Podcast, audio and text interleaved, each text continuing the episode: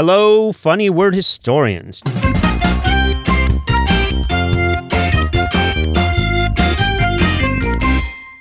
Jackie Richards back again with a couple words we use almost every single day.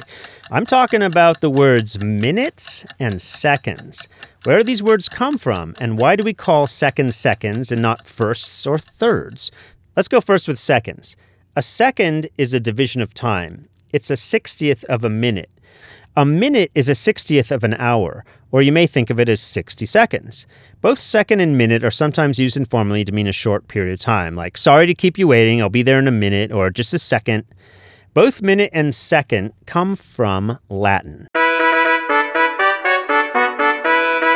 Minute is derived from the phrase pars minuta prima, which meant it was the first small part of the hour.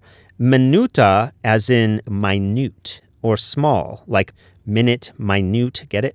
Hasn't changed much since Roman times, has it? Second actually comes from geometry. The meaning of 160th of a minute of degree comes from the 14th century French word seconde, used in geometric calculations. Seconde, in turn, came from the medieval, medieval Latin word secunda, which was short for secunda pars minuta, meaning literally the second diminished part.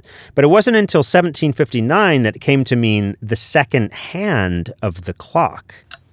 That's all we have time for today, funny word historians. We hope you're counting the seconds and minutes before tomorrow's installment.